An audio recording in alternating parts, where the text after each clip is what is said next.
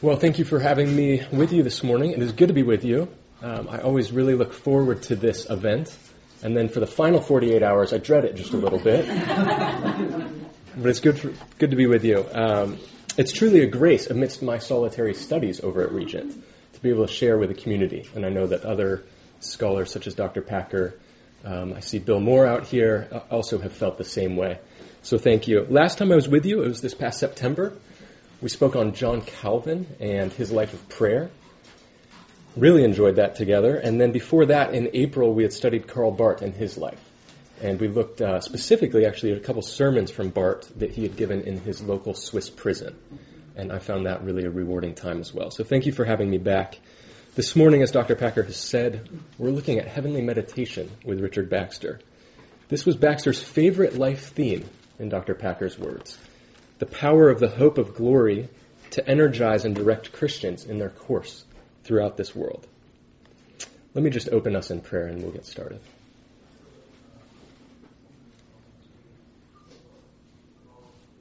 Father, we thank you that we have the chance to gather this morning as a community that is seeking after you, Lord. We thank you that you have sought us first and that all that we do is we meditate on you and your great truths and your great presence with us as a response to you. I pray, Lord, that by your Spirit you would join us here, that you would speak through each of us as we share later in this time, that you would be with my words, and that this would be for your glory, both in this world and the world to come. In your Son's name we pray. Amen. Amen. Let me ask first, this is a question for all of us, what comes to mind when you think of Richard Baxter? Is there any former acquaintance, anything that comes to mind for people? Yeah.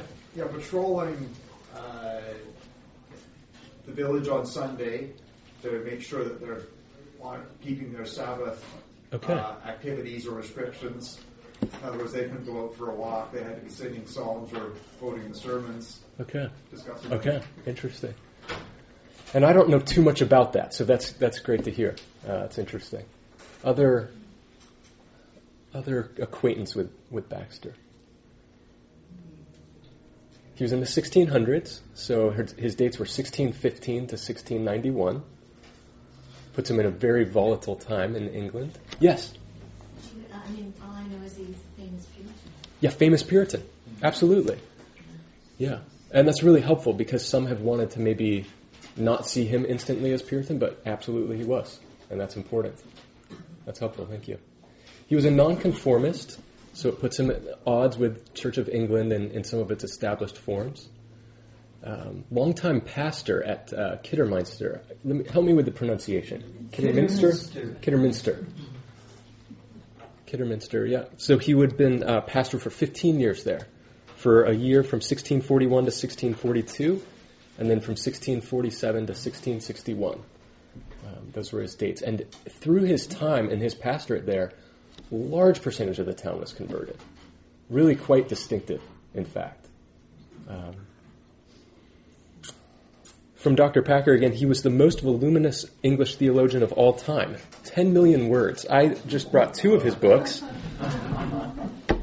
There's another two that go with this, and this is just this is just four four million of his words. These are his practical works.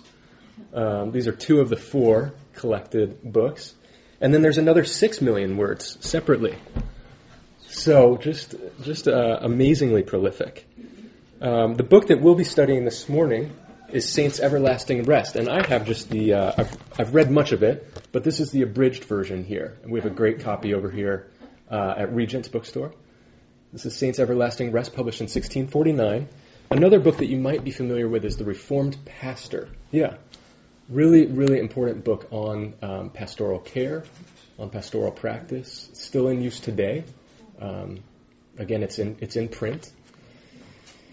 He Baxter was was uh, quite the student. Really interesting educational background. In again, in, in Dr. Packer's words, he was an omnivor- omnivorous polymath. He was always studying, reading quickly, and remembering well what he had read.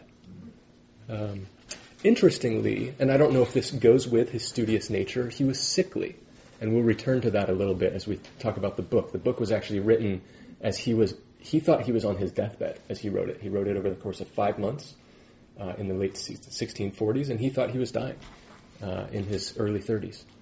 Um, again, he would live until 1691, so many more years of life. His biographer um, wrote that he wrote as ever in the views of eternity. And I think that's going to be really important as we look today. He was married uh, and lost his, lost his wife much earlier than he passed away. So this morning we will begin uh, my talk with Richard Baxter and his practice of heavenly meditation. We will then turn, after a short break, to his understanding of heaven. And I think this is really interesting to look at his understanding of heaven in the beatific vision, specifically both centered in Jesus Christ and uh, in community with all the saints. And so I'm really looking forward to discussing that. The Puritans themselves, as you might know, were a heavenly minded bunch. And I hope we hear their call to us this morning. At the end, I want to have some extensive interaction, and I've left time for that. I realize many in this room have more experience in the Christian life, including specifically in Richard Baxter. Um, so I look forward to hearing from you and enjoying good dialogue together. In 1649, Baxter published his Saints' Everlasting Rest, written over the course of five months on what he thought was his deathbed.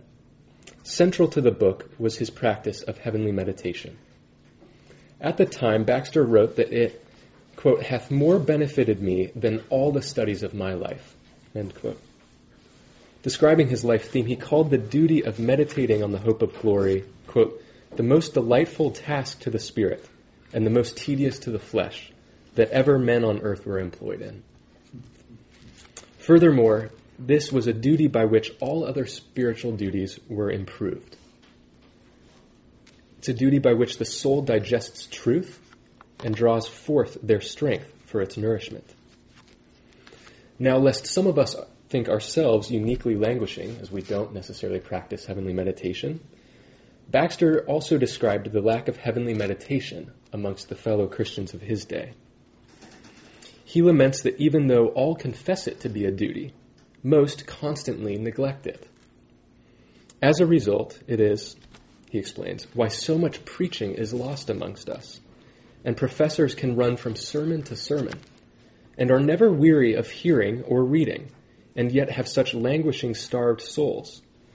I know no truer or greater cause than their ignorance and unconscionable, excuse me, unconscionable neglect of meditation. If they did hear one hour and meditate seven, they would find another kind of benefit by sermons than the ordinary sort of Christians do. So, what is this meditation? Now, lest we think the meditation easy, we might pay heed to Baxter's foreword, which he wrote to two well off individuals, the Sir Thomas Rous and his wife, Lady Jane Rous. He had actually begun his book under their roof. And he writes to them, quote, So have you far stronger temptations to divert you, I think alluding to their wealth and their security at that time it being extremely difficult for those that have fullness of all things here to place their happiness really in another life, and to set their hearts there as the place of their rest, which yet must be done by all that will be saved. How little comfort do all things in this world afford to a departing soul? How is it that we release our minds from this world? We recognize instead the greater good of heaven. As Dr. Packer has written in an article, this means regaining the, quote, two worldly perspective of the scriptures. It means sitting loose to everything here in order to lay hold of glory hereafter. It means recognizing the eternal significance of all present action. As Leland Ryken comments, the Puritans were the true sacra- sac- sacramentalists of their day, seeing this two worldly perspective. It's only in heaven that we, and our souls and bodies, will be perfected. Baxter notes in Saints' Everlasting Rest that it's in heaven that our senses, our memory, our intellect, which was quite important to him, as we've heard, our will and our affections will be perfected. But as Baxter, uh, Baxter writes, Christ first brings the heart to heaven, and that can happen in, to some degree in this life. It is only then that Christ brings the person to heaven. One way that Christ brings our hearts to heaven is through this heavenly meditation. There are three stages in this heavenly meditation. We'll largely focus this morning on the first. This first stage is the bringing to mind of key truths of the gospel. We allow these truths to then warm our affections. And it's only after we've used these truths to warm our affections that we then preach to ourselves and then pray to God. First, let us discuss these truths. For Baxter, this may mean dwelling on even one sentence. He says, quote, You may look over any promise of eternal life in the gospel, any description of the glory of the saints, or the very articles in the creed of the resurrection of the body and the life everlasting. Some one sentence concerning those eternal joys may afford you matter for many years' meditation. This made me think, in just his ad- admonition to think of one sentence, made me think of Dietrich Bonhoeffer's Life Together. I know many of us have read this, it's a marvelous little book.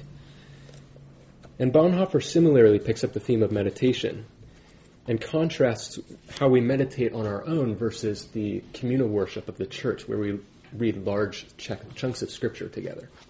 In contrast, personally, in our personal meditation on Scripture, we might stick to a brief selected text that will possibly remain unchanged for an entire week.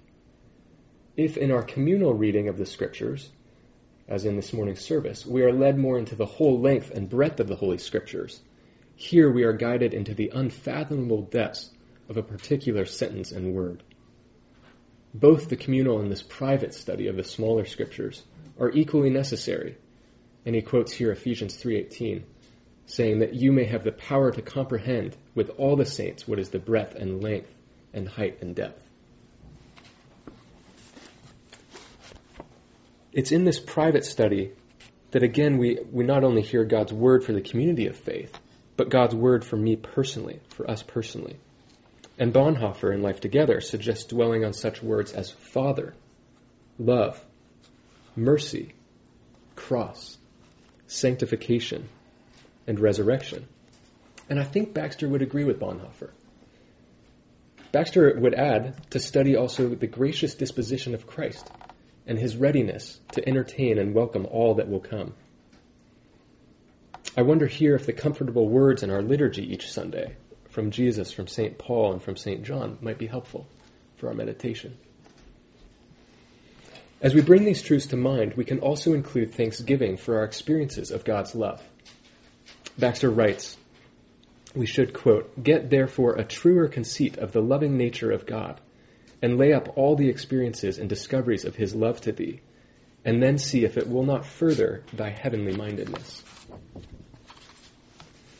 Leland Ryken called the Puritans the worldly saints, and I'm inclined to agree, because absolutely everything for Baxter can be a cause for heavenly meditation. Absolutely everything. The mercies we have received here from God with our renewed nature, think how much greater receiving God's love in heaven when we are perfectly holy and without blemish, fully to, able to fully receive God's love. Or the grace of the holy sacraments. Consider how much greater the feast will be with God in heaven. Or, especially for us in Vancouver, the glorious works of creation that we now see. This is just the footstool Consider the glory of heaven where God the Creator Himself dwells.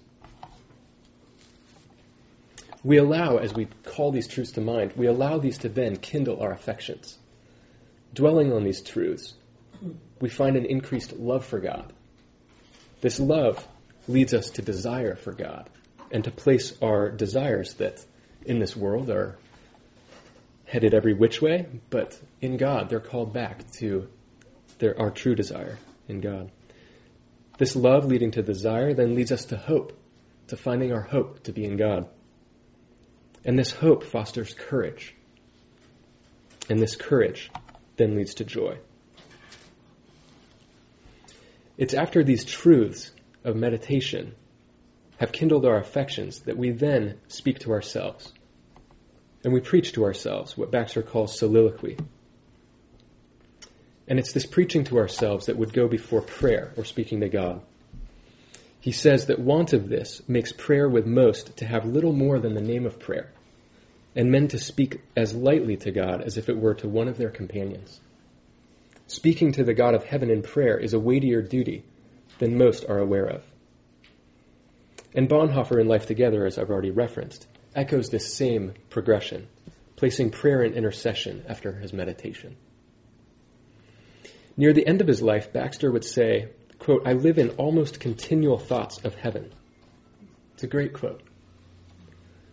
He was a truly heavenly minded Puritan. Recommending this practice to, to all of us who hear him, he says, quote, Thou shalt find it will make thee another man or woman, and elevate thy soul, and clear thine understanding, and polish thy conversation, and leave a pleasant savor upon thine heart, so that thine own experience will make thee confess that one hour thus spent in meditation will more effectually revive thee than many in bare external duties. And a day in these contemplations will afford thee truer content than all the glory and riches of the earth. Be acquainted with this work, and thou wilt be in some remote, remote sort acquainted with God. Thy joys will be spiritual and prevalent and lasting, according to the nature of their blessed object. Thou wilt have comfort in life and comfort in death. End quote. Being the good, practical Puritan that he was, he gave us some practical suggestions on how to implement this heavenly meditation. He advocated a set and constant time for this duty. It was to be at least once a day, preferably for an hour, potentially for a half hour. And for each person, it was up to them to carefully observe the temper of their body as for the best time for them to meditate. So they would carefully observe the temper of their body and their mind and mark when they would find their spirits most active and fit for contemplation.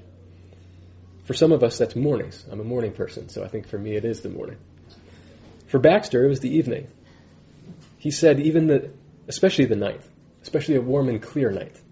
I think he would actually do his meditation while walking, which was quite interesting. He says, whether within doors or without, whether sitting still or walking, as Christ had his accustomed place, so must we. Further commenting on the time, he said, The Lord's Day is a time exceedingly seasonable for this exercise. When should we more seasonably contemplate on rest?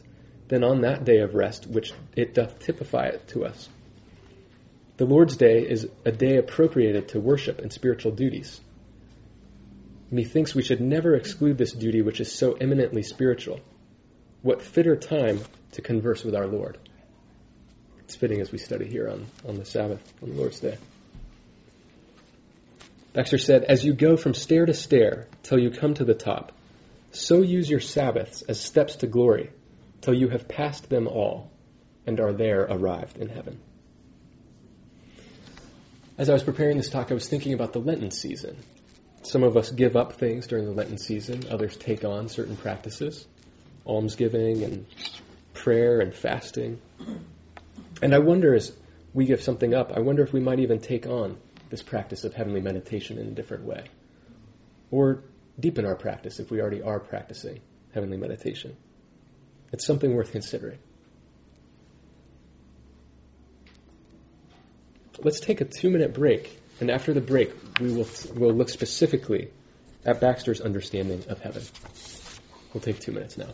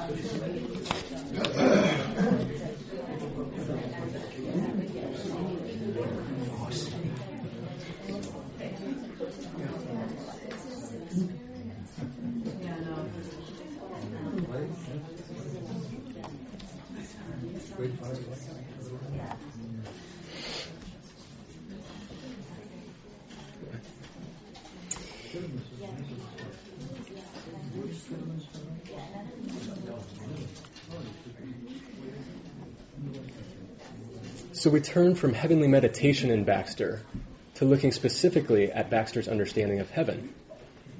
And within that, his understanding of the beatific vision. Last February, Billy Gaines presented here on the beatific vision in John Owen. I wish I could have attended.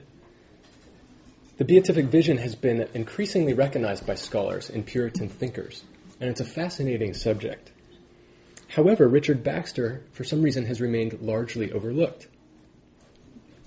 In conversation with Dr. Packer after the 8:30 or after the 7:30 service this fall, I asked him a little bit about Baxter's beatific vision and ended up writing on it for a paper over at Regent. I want to turn to Baxter's work on the on heaven and the beatific vision and examine two specific themes. Number 1, heaven for Baxter is centered in Jesus Christ. And number 2, heaven is communal. We've already mentioned The Saint's Everlasting Rest, published in 1649.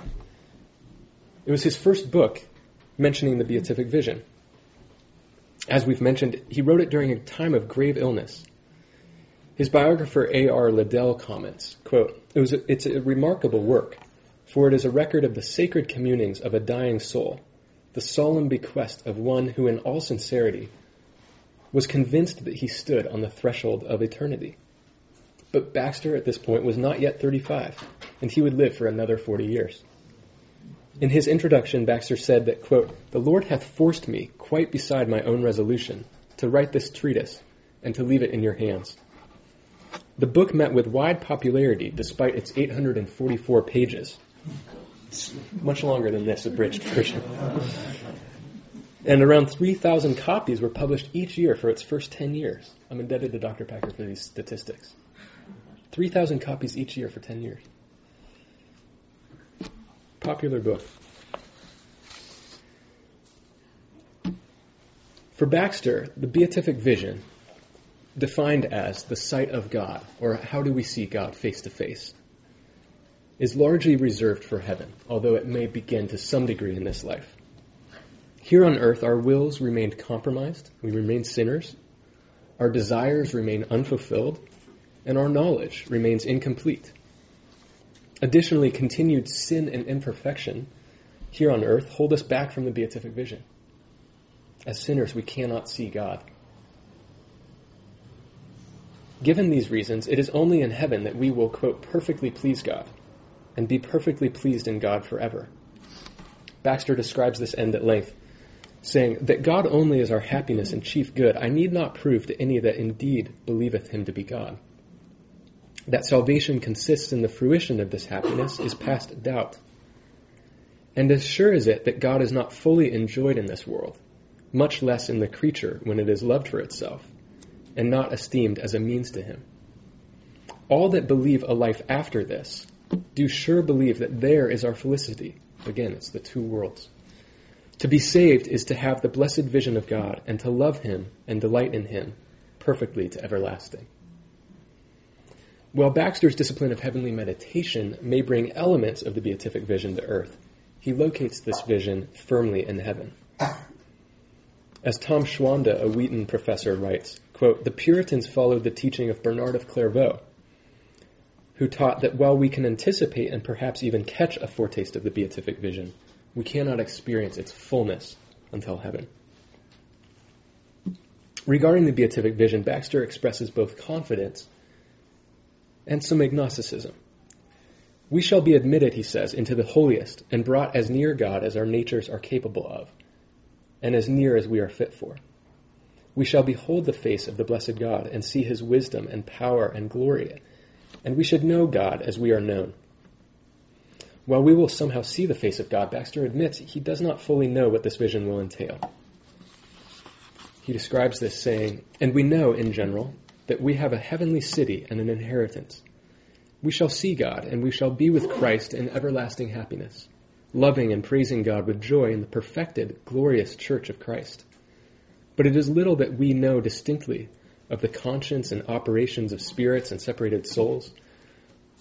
There's a great deal about the place and state that is just dark to us, but none of it is dark to Christ.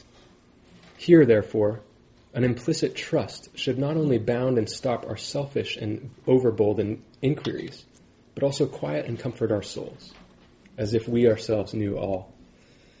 So Baxter does avoid speculating on some of the details of the hereafter and, and the heavenly realms.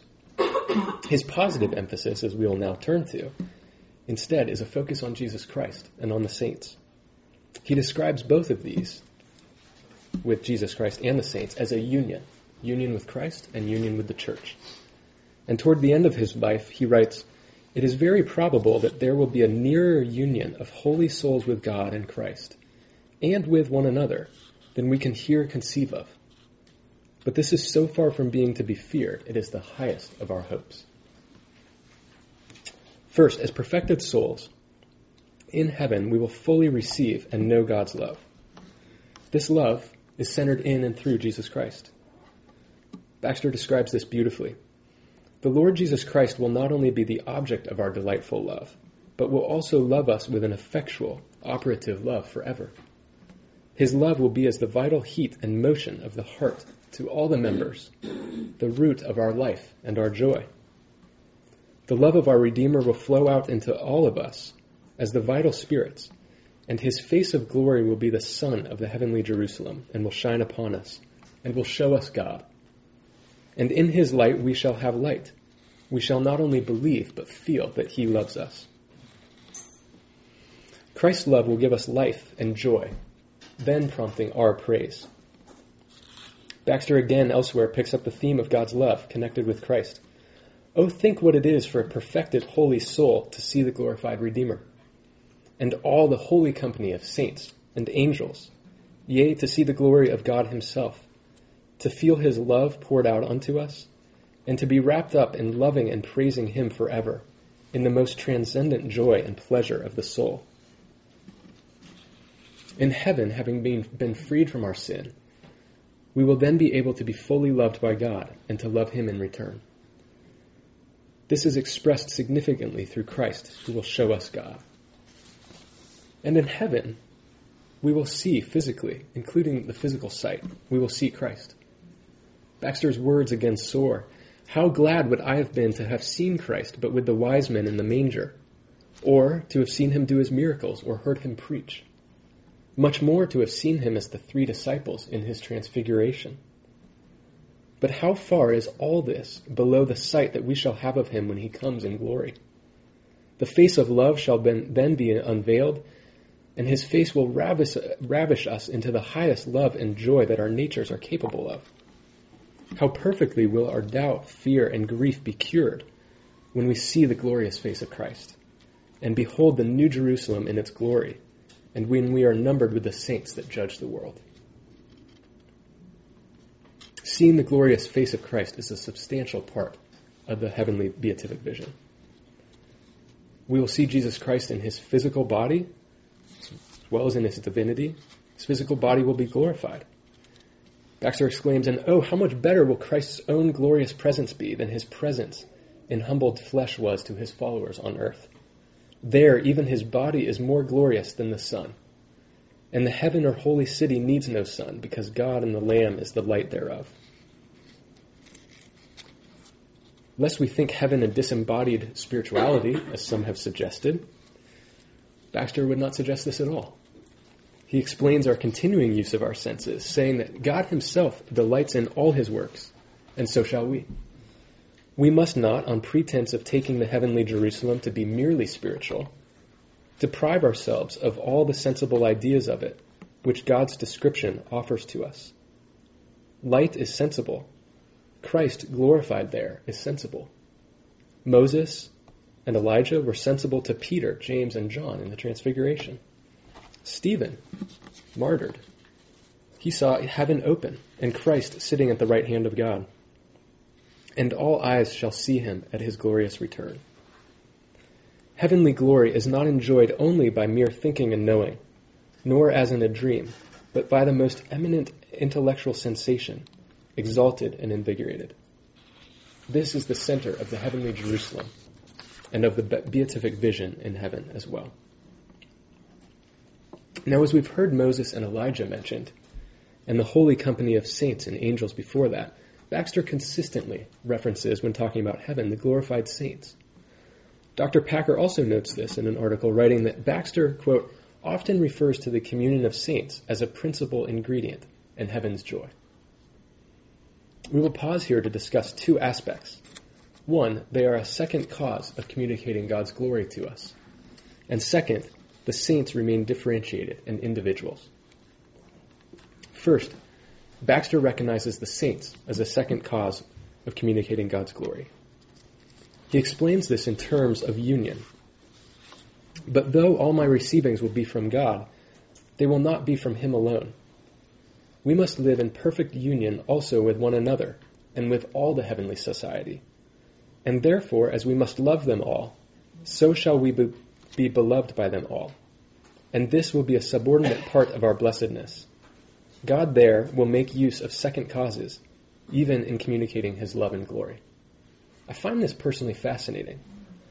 That the promise of heaven that we will see in some way God face to face through Jesus Christ, we will see God.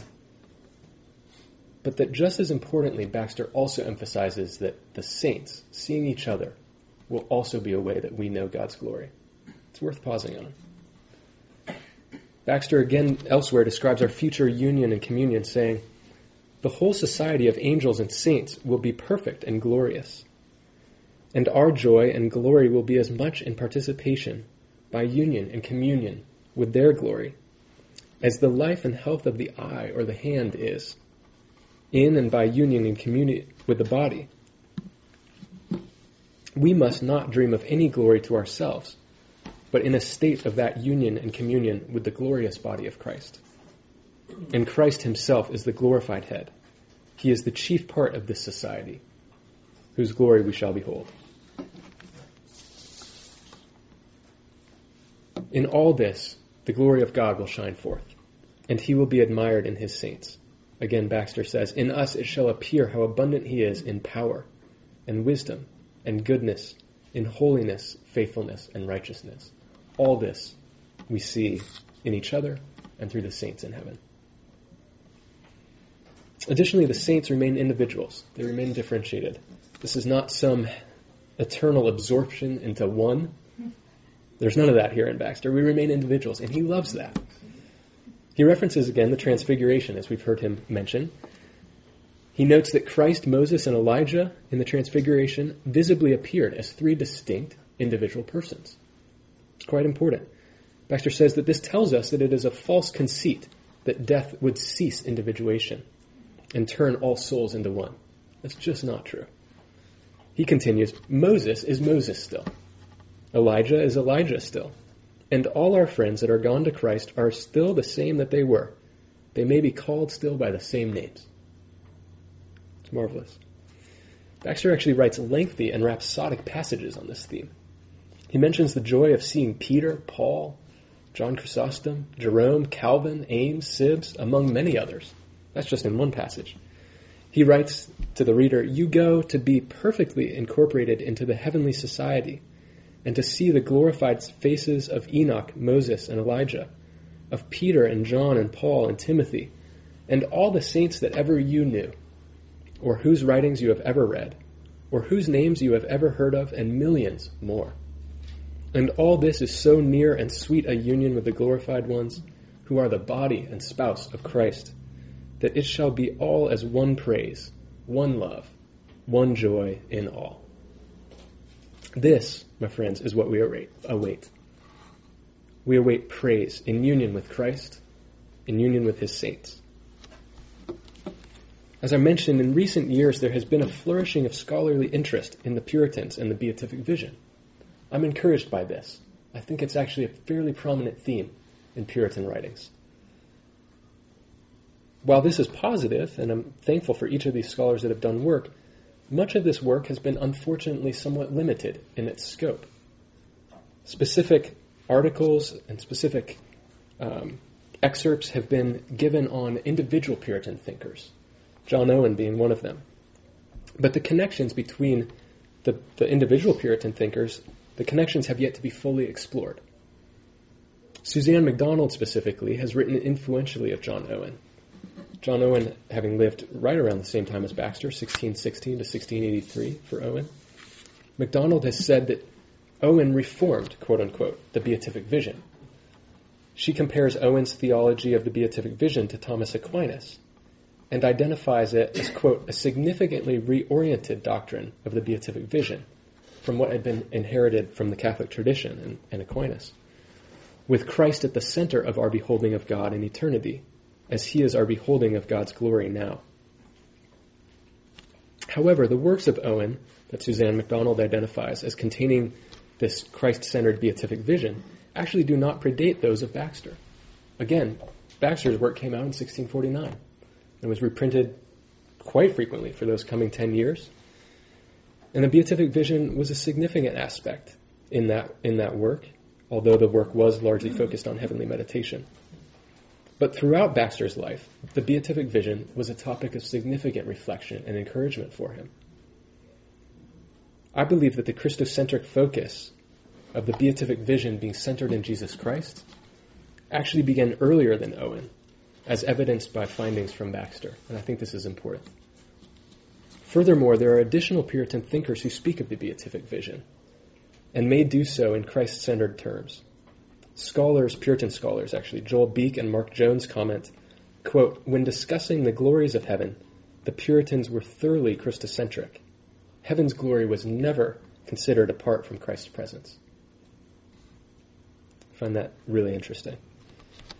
Moreover, Baxter may fill in a lack that McDonald, Suzanne McDonald again, identifies in Owen's understanding of the beatific vision, which uh, was mentioned last February by Billy Gaines. McDonald concludes, quote, we would be well served by more reflection on the corporate and the ethical implications that stem from our beholding of the glory of God in the face of Jesus Christ now and in eternity. It is not that Owen does not give us hints along these corporate lines. He does. On the whole, however, these are indeed hints rather than developed themes, and the emphasis for Owen generally lies elsewhere. Owen's focus, thus, is more inward and individual than scripturally and theologically it ought to be. End McDonald's quote. And as we've seen this morning, Baxter's emphasis strongly includes the communal aspects of the beatific vision with the saints. Understanding the Puritans on the beatific vision requires taking this into account. This represents actually an earlier development of the distinctive beatific vision that the Puritans brought than has been acknowledged by scholars in recent years. It's fitting to conclude this portion on Baxter's understanding of heaven with these representative words from his Psalm of Praise, and some of you might have sung this as a hymn before keep in mind here the, the two things we've specifically noted about heaven for Baxter Jesus Christ, centered in Jesus Christ, and the saints. From his Psalm of Praise. You blessed saints at rest, who see your Savior's face, whose glory, even the least, is far above our grace. God's praises sound as in his sight, with great delight you do abound. With thy triumphant flock, then I shall numbered be built on the eternal rock, his glory we shall see. The sun is but a spark from the eternal light. Its brightest beams are dark to that most glorious sight. There the whole choir, with one accord, shall praise the Lord forevermore. From his Psalm of Praise. I'd like us to just take a, a brief break, stand up and talk to your neighbor, celebrate the communion of saints. Uh, and we will conclude and open the floor for dialogue in, in maybe about three minutes. Thank you. Well, we've covered um, a fair amount of terrain this morning. We've covered two things in depth, specifically how do we meditate on heaven in this life, this heavenly meditation, and then secondly, we've covered Baxter's understanding of heaven. Um, so it leaves us a lot of room for dialogue. Also, might leave some of the listeners room for confusion. So I'd be happy for questions to help clarify. I hope I haven't gone too quickly. Um, but let me just open the floor, and, and, I hope that people will share experiences um, both of meditation on heaven and, and how we meditate well, um, and also thoughts on heaven or anything related to those. Or Richard Baxter, because we do have an expert in the front row here. So please do feel free to uh, ask any questions. I wanted to say I appreciate your message or talk, and uh, you know, seems to have been spiritually motivating. And I think of John's statement, uh, "He who has this hope in him purifies himself, even as he is pure." Mm-hmm. And I think sometimes I have I've, I've had that motivation myself. Mm-hmm. You know, and I mean, I'm not. Uh, all, all the talks are a rebuke to me because I don't think much of these things, mm-hmm. but nonetheless, mm-hmm. when I have. Mm-hmm. And of course, there's nothing like unfavorable circumstances to make you think that way. Absolutely. Absolutely. It dissipates when things get better. That's right. Absolutely. I think um, on that note, I just want to read um, just an excerpt because these unfavorable circumstances obviously are many for, for Baxter, and we haven't talked about that as much as we could have. Um, but as a nonconformist in in uh, 1600s in England, he is absolutely marginalized um, in certain contexts and feels persecuted. But he also dealt significantly with bodily issues and health issues. I um, was smiling this past week as I read, uh, again from Dr. Packer, just a list of some of these bodily ailments. Let me just read it. Um, a tubercular cough, frequent nosebleeds and bleeding from his finger ends. Terrible. Migraine headaches, inflamed eyes, all kinds of digestive disorders, kidney stones and gallstones, and more. So that from the age of 21, he was, as he says, seldom an hour free from pain, and expected death constantly through the next 55 years of partial disablement before his release finally came. It's just absolutely this difficulty here in this in this world that he experienced. Um, and so for him, the heavenly mindedness of the of the Puritan mindset, but also the also his heavenly meditation was quite important. It's exactly what you're saying, um, and not least is Baxter's understanding that we are always in this world we are always sinners, even as we are being purified, um, and our our sin. There's a lot more in Saints Everlasting Rest that I could have spoken about about our sin, and that's one one of his reasons for heavenly meditation to just think about oh, the grace of heaven, where we will not have these wills that um, rebel against God anymore. He, he, speaks of the rebelling principle, and um, that's his phrase. And I love that phrase. I find it all too true in myself, and I assume others might as well.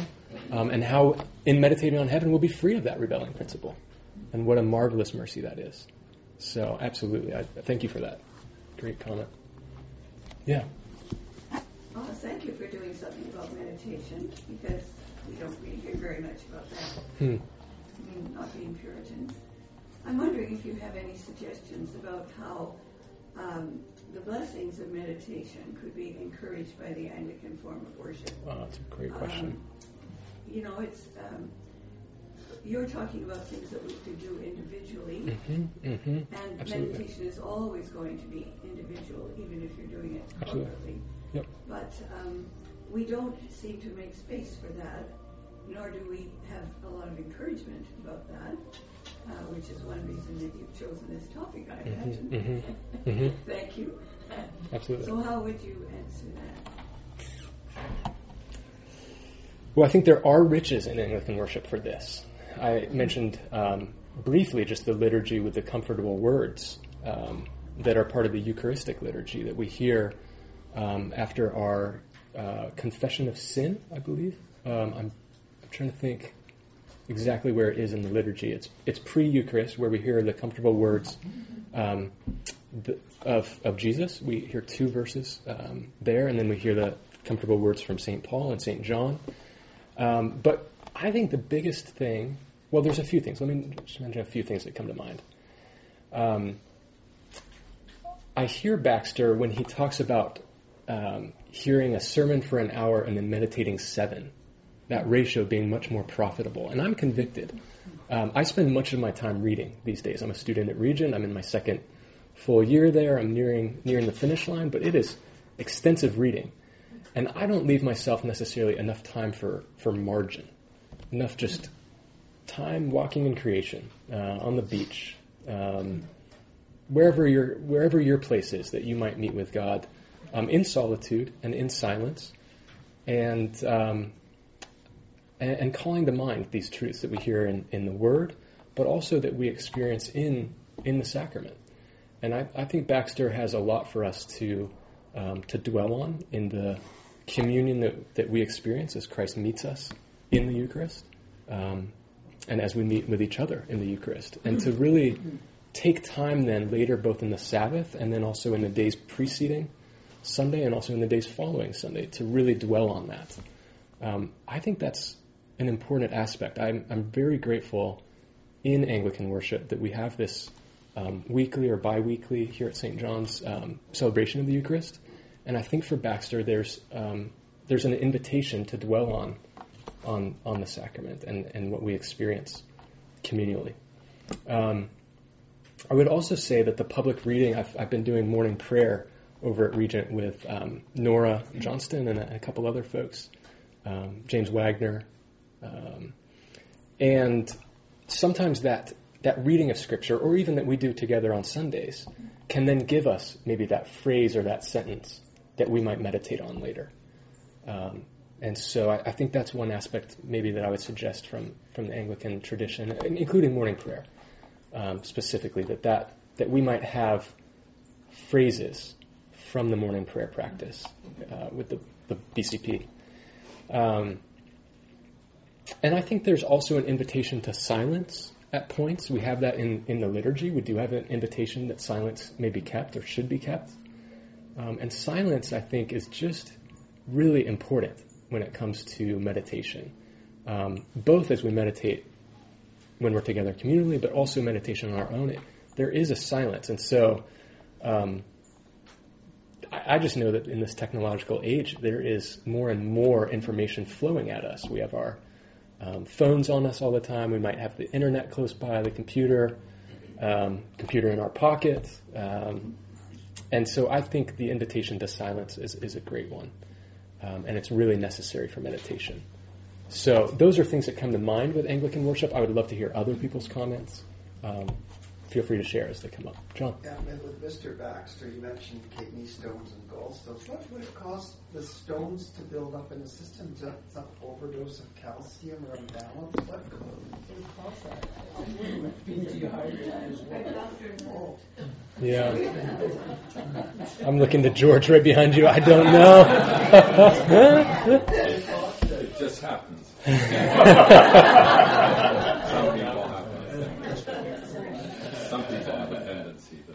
Yeah.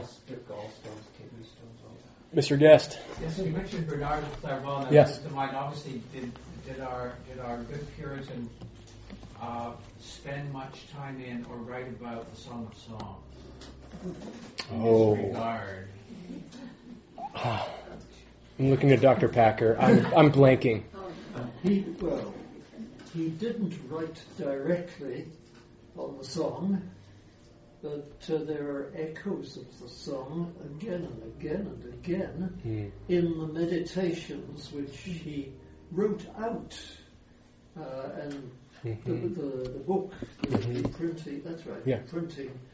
It's a reprint mainly of part four of The Saints' Everlasting Rest, isn't it? Mm-hmm. And in part four, he writes out meditations, um, sample meditations, do it like this.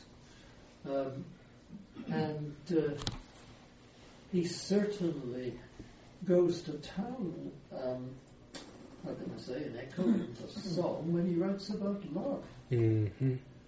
Uh, mm-hmm. Your meditation should move into a spelling out of your love for the Lord who has so loved you and mm. done so much to redeem you. And um, well, that that's all, that's that's the factual answer, I think, to the mm-hmm. question. Mm-hmm. But I was going to say it's tremendous encouragement to us, actually, to try and develop the same art, mm. wisdom, practice in our own life. Um, I, uh, you know, to say to oneself, All right, Song of Solomon. What is that? Well, different different scholars, of course, answer the question in different ways. I say it's a torrid love song, it really is, between him and her. Mm-hmm. And its purpose is as uh, a pictorial, pictorial parable, let's say, of the love of the Lord for his people, people Israel, and for each member of his people. And uh, with that as your clue, you're meant, we're all of us meant, to pick up themes from the, the Song of Solomon and work them into meditations on and expressions of gratitude and love uh, in response to the Father and the Son and the Holy Spirit. Focus, central focus, the Son, Christ, mm-hmm. our Savior and our Lord. Mm-hmm. And um, as I said, Baxter does this, in, models this in what he writes about um, meditating your way through the reality of responsive love to Christ, um, which is part of part four of uh, the Saints' Everlasting Rest. Mm-hmm. Um, one fact, by the way, that I'd love to throw into the discussion is, uh, you should know this, Baxter, the man who had chronic indigestion, um, found by experience that uh, he could only digest his cooked evening meal if he preceded it by half an hour of brisk walking in and around Kidderminster. Mm. And he developed the habit of using that half hour of walking time for meditating um, in the terms in which uh, Kyle's been talking. Mm. Uh, and um, anyone can anyone can do that. Um, I tell you, I, I have done a bit of it, nothing like as much as would have been good for me, I'm sure. Mm. And um, I say, any, anyone can, and you you simply start by resolving that that's what you'll do. And you verbalize all your thoughts to yourself. And Baxter has a phrase, um, it, I think it's in the Christian Directory, about this kind of meditation. Imitate the most powerful preacher you ever heard. In applying to yourself, you see, the mm. the principles, the lessons, the wisdom, the the, the, the, the summons to express love, which uh, is um, the animating reality of your meditation. Mm. Imitate the most powerful preacher you ever heard. And do it. Well, that I mean that, that was Baxter's own practice. Mm-hmm. And I would like you to know that. And mm-hmm. um, maybe you want to comment on that. Mm-hmm. Well, I, I, do want to. I think um, I think just saying that anybody, any of us, can do this, and some of us have. Um, I myself would like to do much more of it, and I think that's why I assigned myself the topic. Um, so, but I think another possibility for some of us that might be um, more writerly oriented is to journal some of this with our preaching to ourselves.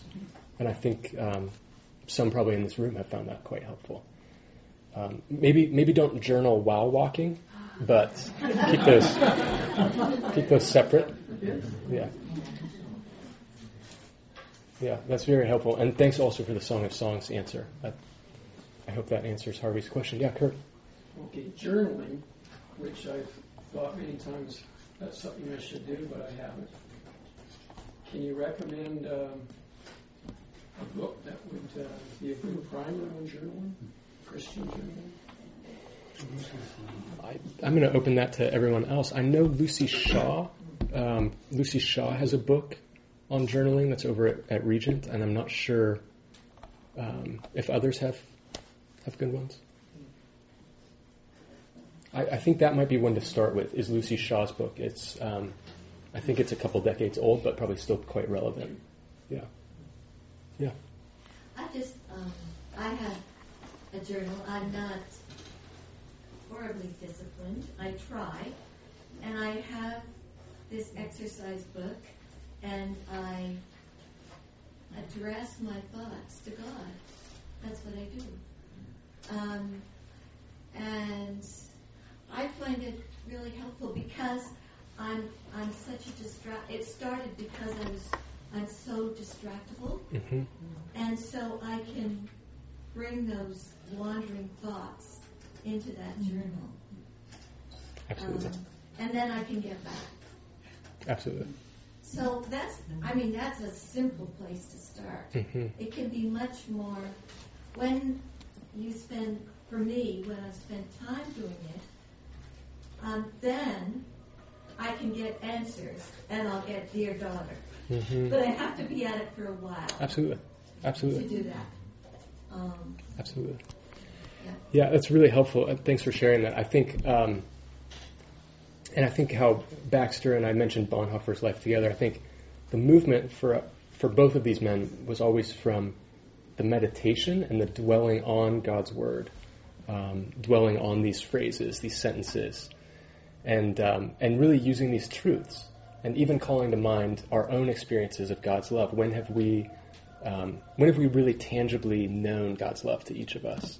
Well, bring bring these experiences to mind, and then from there, we preach to ourselves, and we and then from there we pray, because then we remember who God is. We know more of His majesty, know know more of His goodness and love towards us. And I think I find in my rushed evening prayers, um, or even my rush morning prayers, just too quickly I'm trying to move towards prayer and really have no I, I don't have the right conception at that point of, of who I, I would wish to be speaking with. Um, and so for me, there's this good re- reset of knowing these truths, dwelling on them. I saw a couple questions. Yeah. Um, Tom Wright's um, understanding heavenly vision. How is it similar to Baxter's? Mm-hmm. Yeah. Do you want to explain Wright's? understanding? or you, do you want me to? I was, I was told to ask this question, but the gentleman behind me already asked the question. I got sucked into a vortex. the truth comes out. Can you encapsulate in a sentence or two? N.T. Wright's. You, you know, Mr. Wright, yeah. as we all know, has a is is refocusing, trying to refocus the Christian understanding that he wants to emphasize when we die, we don't go to heaven. Mm-hmm. We go to the new heavens and the new earth wherein mm-hmm. dwelleth righteousness, mm-hmm. and perhaps visions of restorative justice mm-hmm. are part of the Christian vision for the future. Mm-hmm. Um, so he wants to rejigger it a bit, but mm-hmm. I don't think he's necessarily in contradiction to uh, Mr. Baxter. But yeah. would you comment on that? Now, have you brought the, have you juxtaposed the two? Um, there could be a whole talk on this, a whole, whole lecture series on this. Um, I, I would just mention, I think that Wright, um, Wright is working within a different framework, being this contemporary mindset. Baxter, of course, being um, nearly 400 years ago at this point, um, is working in a much different mindset. Um, but I, I do think, though, that they may complement each other in some ways. Um, for Baxter, the, the, the activity of um, heaven is praise uh, in a very significant way. It's, it's praise. There are just beautiful passages. I, I don't know if I've been this blunt, but this is worth reading at some point. It's a it's a marvelous little book. I, instead of 844 pages, this one is 184 pages. That's quite doable. Um, but there are some marvelous passages on praise, and um, and so I think that Wright uh, also has that, N.T. Wright does, but um, I wouldn't want to lose that if we if we adopt N.T. Wright's understanding. I would I would want to hear Baxter and understand that this that that our future as um, as the saints and uh, in union with Christ and in in union with the triune God that we worship is is one of praise. Um, and is there is some good work to do that um, is in addition to praise? Quite possibly. I'm not sure.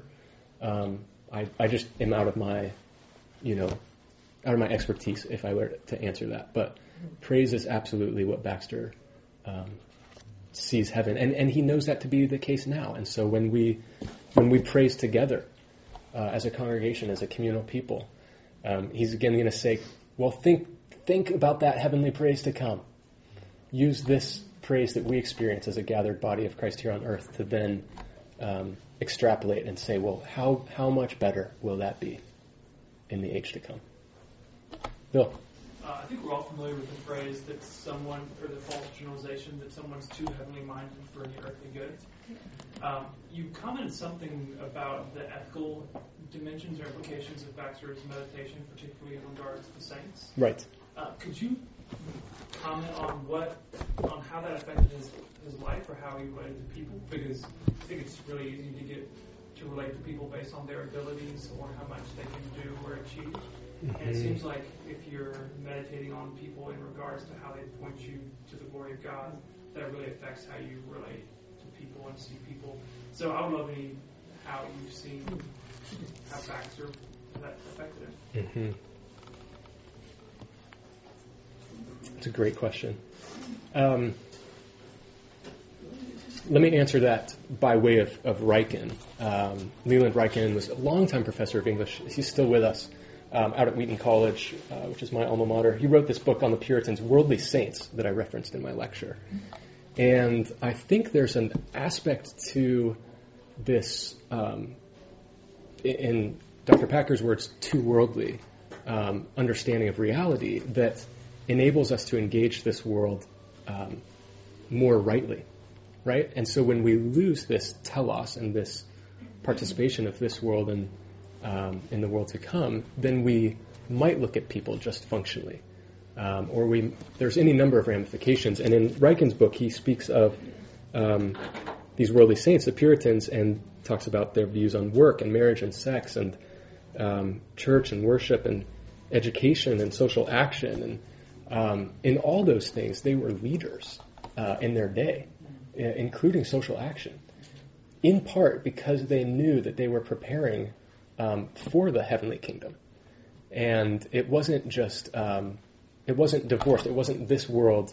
We're, we're, trying to better this world so that heaven will come or something like that, or better this world just because this world need, needs bettering that we've seen in Scripture or something like that. But it's because this world um, is actually preparation for heaven, and that we've been given our time by our Creator and Redeemer um, uh, to also be in community with others. I'm trying to think on specifically um, Baxter's understanding of people.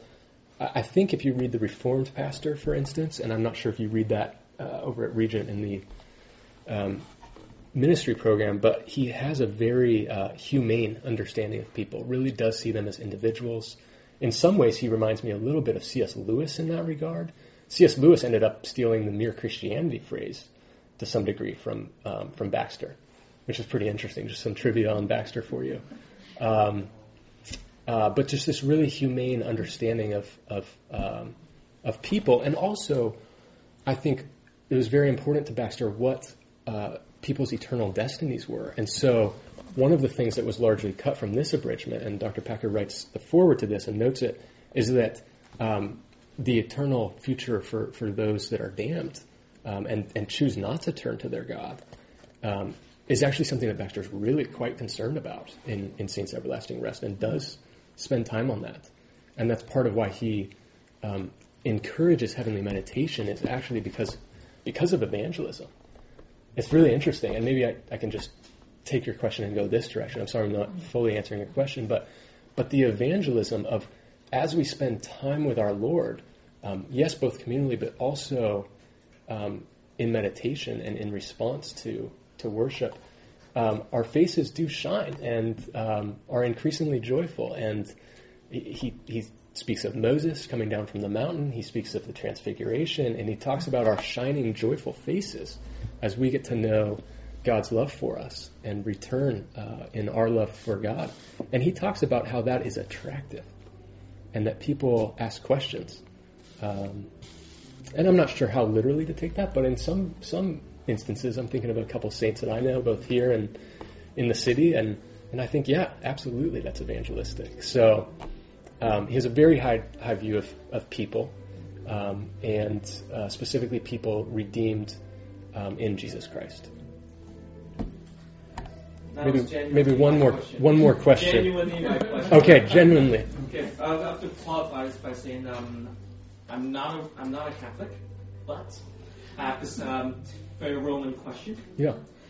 Um, pastors, uh, pastors see um, heavenly heaven as communal. Yes. Moses as Moses, Elijah as Elijah. Yeah. And we all partake in this heavenly commun- uh, community together. Yeah. So just as we would ask our brothers and sisters to communally pray for us, for ourselves. Yeah.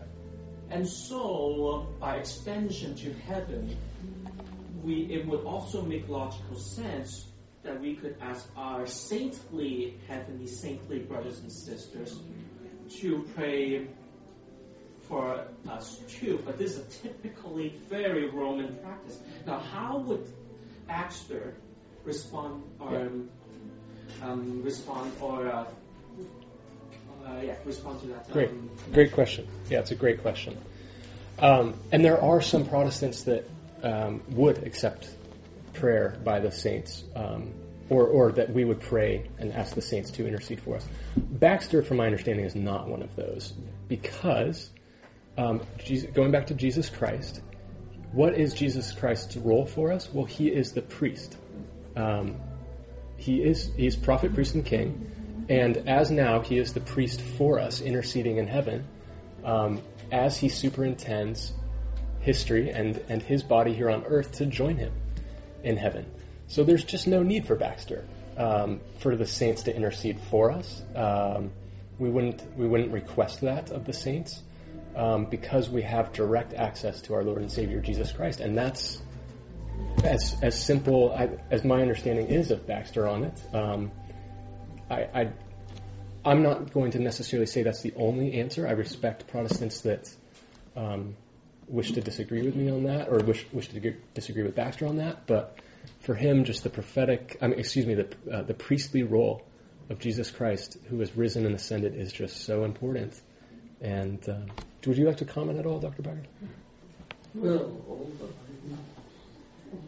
I think of something is. Uh, Amen to everything that you said. Okay.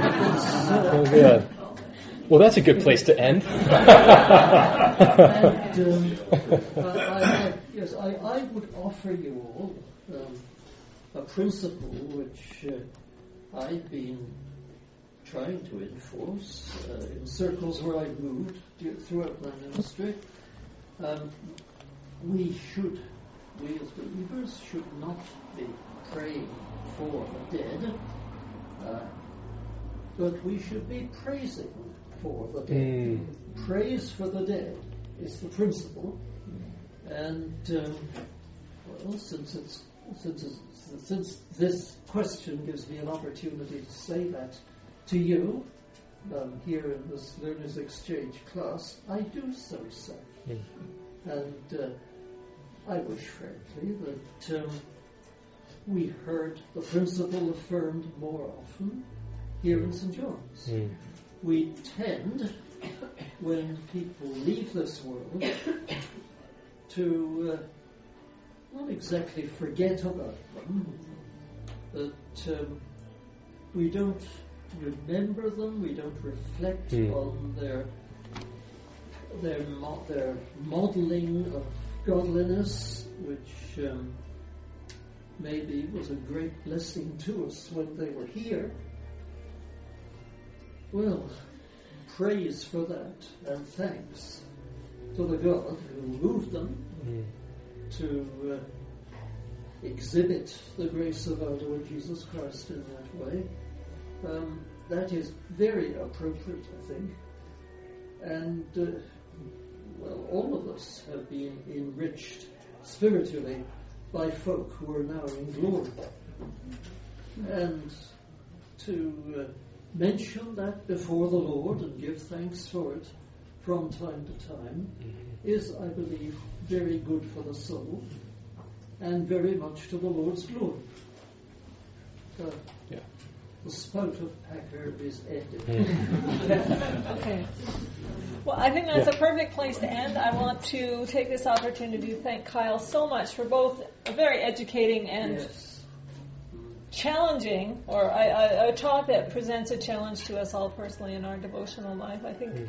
And also, I specifically want to thank him for his ongoing commitment to Learners Exchange to come to us on a regular basis. Thank you so much. Thanks for having me.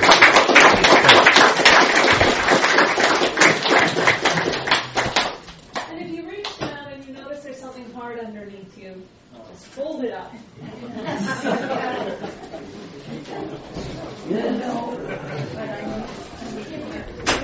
I know you understand something about baseball. That was a you pitched a low hitter and you a batter and a grand slam.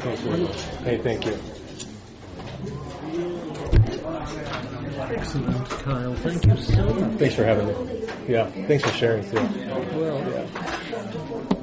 Uh, you were the leader, and you led. Right. It was good. Thank you. Thanks.